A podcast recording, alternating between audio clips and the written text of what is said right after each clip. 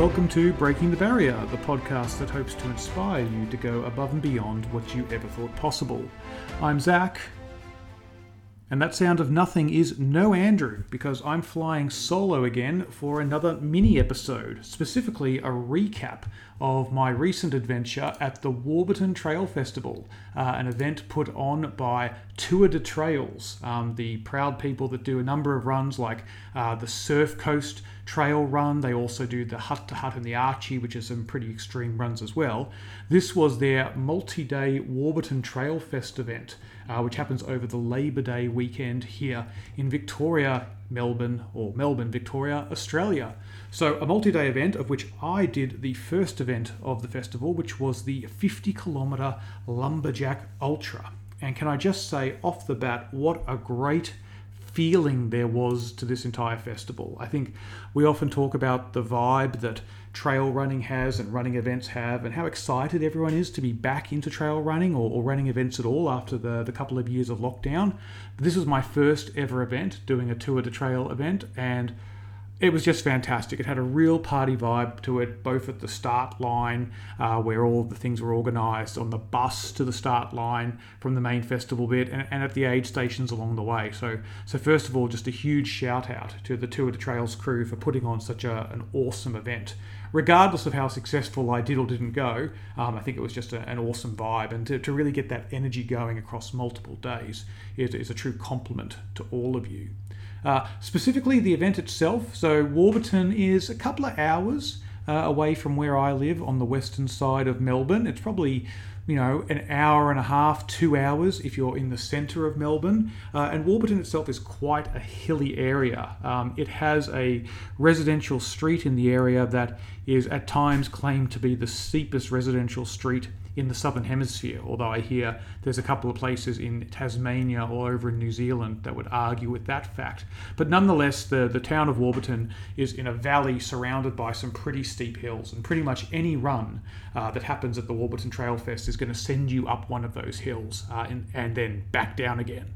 Uh, the Warburton Trail Festival lumberjack ultra that I did is a 50 kilometer run. Uh, it starts on the Saturday morning. Uh, it starts at about 7:30 a.m. Uh, and it's a pretty unique event in that the signal to start the event is a gentleman chopping through a log of wood. Um, there's no starter's gun or blowing of a horn. Um, effectively, to honour the lumberjacks that used to work in the area beforehand, this gentleman chops a block of wood whilst we all stand around waiting. Which, given we most of us had gotten up at about 4 4:30 in the morning to have something something to eat, get dressed, get to the start line, jump on a bus, catch the bus to the start line, hang around at the start line for a little bit before this guy then starts trying to chop through a block of wood. Um, we were pretty keen to get going, and, and to his credit, Bo got through the wood in about three minutes or so. Uh, it felt a lot longer, to be honest.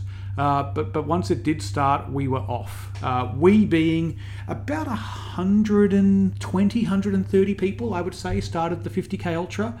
I was there with El Pace Bros, uh, the friends of mine who will be doing the Oxfam Trail Walk uh, in two weeks' time, the 100 kilometre event here in Melbourne. We're doing that.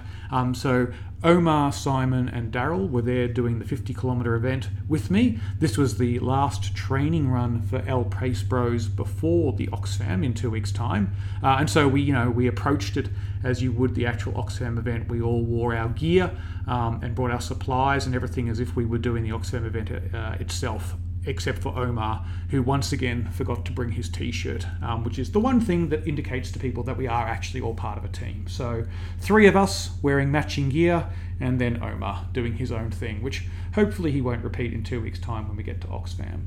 Uh, but with the lumberjack, 7:30 in the morning, Saturday morning, off we go, and the first 10 kilometers or so of this event uh, is pretty basic. It's a trail, but I wouldn't say it's crazy trail, single file trail. There's a lot of running along a couple of, you know, fire access roads. Uh, it's pretty wide, little bit of climbing, but but not really. One sort of climb up to about the five kilometer mark, and, and then it's pretty flat. Um, the event really starts at about the 12.5k mark. So at the 12.5k mark, there's a hill called High Lead. Uh, and High Lead is, you know, 400, 500, 600 meters of climbing in about a kilometer. So we're talking 30% gradients. Um, I had been traveling personally pretty well up to that part of the run. Uh, I got to the you know the the 12 kilometer mark uh, after about you know an hour 20 or so. So keeping my pace uh, pretty consistent in you know the low sixes or so. Um, simon was right behind me when we got to that point of the of the trail and then just straight up straight you know climbing uh, i had my 14th kilometer of the event was a 21 minute kilometer. So really really slowing down the pace to get up that hill. Uh, once you get up to the top of that first high lead hill. Um, and at this stage, you've gone through one of the aid stations. You then sort of do an out and back where you you run along a route um, towards this loop that we do around a, towards to see a big tree. And at that point, I was already starting to see some of the faster runners coming back. So that put them at that point. You know, an hour and a half into the event, um, they were six odd kilometers ahead of me and moving very quickly. I mean, it is just an unbelievable feeling when you're running along a trail like that. You're feeling pretty good, things are going to plan, you're in control with what you want to do for your race, and then you see what can only be described as an alien creature, the way that these people run compared to the way that I run, just coming along these paths, just moving so effortlessly. Uh, just amazing to watch them uh, move like that.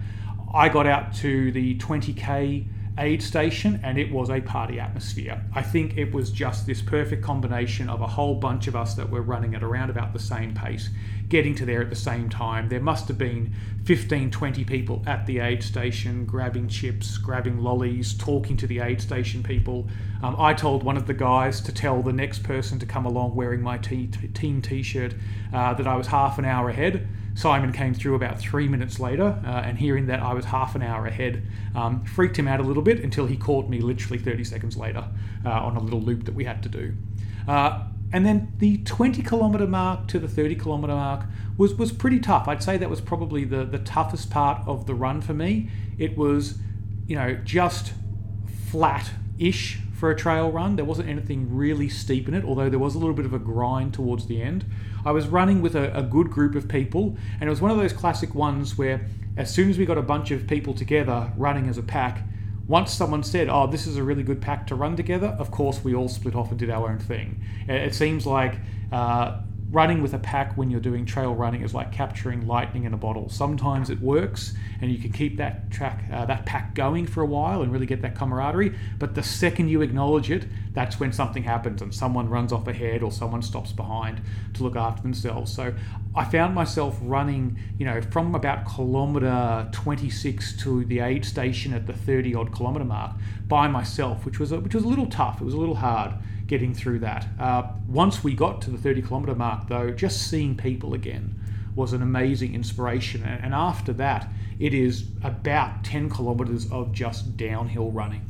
Um, you know, when you look at the elevation profile for the Warburton Lumberjack Ultra, you'll just be really surprised that, you know, from that 12 and a half kilometre mark to the 14 kilometre mark, it's like the, the line goes straight up and then from the 32 kilometer mark down to the 40 kilometer mark, it's just a beautiful slow gradient. Um, the trails themselves were very clear for that event. They were uh, a trail run, so we're talking about lots of sticks underneath, lots of leaves, but some crews had gone through and they chopped out most of the logs and most of the big branches that had come down over the trail. Um, so the organisers at the start line said to us if there was ever going to be a course record for the event set, a new course record, today was the day to do it because the track was so clear. And spoilers, there was a new course record set um, by a gentleman by the name of Dion Finocchiaro. Um, Unbelievably, he completed the 50 kilometre course in 3 hours and 45 minutes. Uh, so that's 1,000 metres of elevation, 50 kilometres of trails in 3 hours and 45 minutes. At the 3 hour 45 minute mark in my race, I was at kilometre 29. So that puts him 21 kilometres ahead of me for that event. So again, when I talk about you know, seeing some of the faster runners out on the trail and then being a completely different species. Uh, that's just an example. A half marathon ahead of me, uh, and I thought I was running a pretty good race. Uh, So for me, you know, from kilometre 30 odd down to the aid station at the 40 kilometre mark, it was just a, a gentle bomb downstairs, down hills. There was about three of us running together. We were close enough that if any of us had gotten into trouble, we could have yelled out and gotten help, but we weren't close enough to keep talking. But we were just sort of keeping each other in sight and keeping each other honest with our pace. Uh, it was good to have that as a reference point. Anytime I started closing the gap too quickly, I realized I was sort of overdoing it, and anytime I fell behind, I realized that uh, I probably needed to pick it up a little bit. Uh, I had no idea where the rest of the boys were at this point. Um, I hadn't seen Simon since about the 20 kilometre aid station. I'd seen Daryl a little bit after that when I was heading out of the out and back and he was heading in, uh, but at no point during the event did I see Omar, so I, I didn't really know where I was. I felt like Simon would be close behind me, but I didn't know how close he would be behind me um, as I head through this downhill bit. Uh, once you get to the 40 kilometre aid station, for me at that point, I was really starting to realize that my fueling strategy for the event hadn't been quite where it needed to be. Uh, for comparison, when I do a marathon event, I try to fuel, say, every 45 minutes or so. This ultra event, I really should have been on my fuel uh, at the half hour mark. I think something in my head, because the aid stations were every 10 kilometers or so, I'd kind of started doing my fueling strategy on distance. I was going to do it at the five kilometer mark. But in some cases, you know, the distance between five kilometers and 10 kilometers was 45 minutes. In other cases, it was an hour and 15. So I realized, you know, about the 30 kilometer mark of the event that my fueling strategy was off where it needed to be, and I should have been fueling every half an hour on the half hour. So at that point, I just started grabbing chips and lollies and whatever I could from the aid stations uh, to try and keep myself going. Uh, at the 40 kilometre mark, the final aid station before the run into town, uh, it was the good old Coca Cola. Um, so, a nice can of Coca Cola to get some caffeine into me hung around for about a minute and a half to try and let the bubbles settle down because nothing worse than getting Coca Cola cramps uh, as you take off an event. Uh, and then off on the final run into the main town of Warburton where the finish line was. The interesting thing about that is that uh, with about six kilometres to go, you have to cross the Yarra River, not on a bridge, but actually in knee to waist deep water, uh, depending on how tall you are, hanging onto a rope for stability. Now, the Yarra River was not as torrential as it could be, but it was flowing. It was slippery underneath. We had 40 odd kilometres of running under our legs at this point, so um, probably not the most stable creatures. Uh, the water was freezing. Uh, by the time I got out of the water on the other side of the river, my feet were ice blocks. It took a couple of kilometres for them to loosen up and, and me to get some feeling back. And then the run into the town of Warburton, we ran through this caravan park with a whole bunch of people looking at us like we were crazy. Um, you know, as torture goes, and this always seems to be the way with these events, we had to run past the finish line on the other side of the river so we could see where the finish line was and people could see us, but then we had to run down about 800 meters or so, cross a bridge, and then run back to the finish line. So I got back to the finish line, saw my family there who had come down to, to see me get across the line. I had a goal for this race of doing it in six and a half hours. And that was based on the guys having done it the year before in around the seven to seven and a half hour range. And I thought, you know, with a bit of fitness under my legs and knowing what they knew, six and a half hours was kind of the goal time I had. I ended up finishing the race in five hours 56. So 30 minutes plus ahead of my goal time which is great. You know, I feel really, really happy with that. Um, leaves me absolutely nowhere to go next year, unfortunately. Um, you know, it'd be really hard to take a lot more time off that next year uh, unless I really start training hard. But to go sub six on that course, I'm, I'm really, really happy. Uh, I'm also really, really happy that uh, on the course itself, I think I gave my ankle a nice little roll once and that was about it. Considering the ter- terrain, I was pretty happy that I didn't do anything more than that. Um, I nearly fell twice, you know, kicked a big rock or hit a big branch of some sort and nearly went over, but managed to catch myself each time. So uh, I had gotten through the event feeling pretty unscathed, and then I kid you not, I literally, the final step I took in the event as I went to cross the finishing pad at the finishing line with a photographer watching, with the, the race announcer commentating me going across. It was at that point that my left ankle decided to roll. So I'm told that there will be photos of me uh, crossing the finish line of the Lumberjack Ultra um, with my left ankle bent pretty grossly underneath me. Thankfully, no injuries. Uh, I had some pretty crazy cramping uh, for the you know a couple of hours after the event, which was just insane. Um, literally could not get my socks off, my compression socks, without help. Um, Simon came through only about seven minutes or so after I did. Uh, he finished in a time of six hours and seven minutes, so okay, about 10 minutes behind me, which puts him on that course maybe a kilometre or so behind. Um, so he was really, really happy with that. He took about an hour off his time from last year. Uh, Omar came through in 6 hours 47, again, about an hour better than his time from last year. Uh, and then Daryl was out there. Daryl just wanted to finish. Um, he finished sub 8, so he went 7 hours and 57 minutes. He was number 100 out of 114 competitors, so got that beautiful round number, got under 8 hours. Um, He's got two weeks now to recover before we do the Oxfam 100. But given he was so worried uh, about completing this event, to get through that and, feeling okay from what I hear means we've all got a great bunch of confidence for him two weeks from now at Oxfam.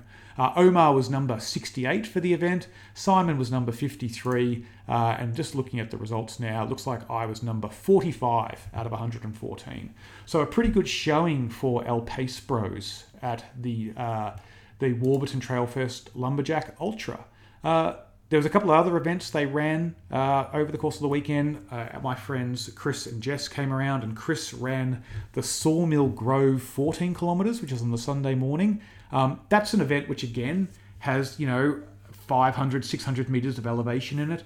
There's uh, another 22 kilometer event on the Sunday which has a thousand meters of elevation in that. So the same amount of elevation in a 22 kilometer event as we had in the 50 kilometer event, albeit the, the, the incline is slightly different. Short answer there's only a couple of runs across this entire festival that doesn't have some crazy hills in it. So if you like hills, go check it out, um, but also train, train, train because yeah, there's some fun in there for sure.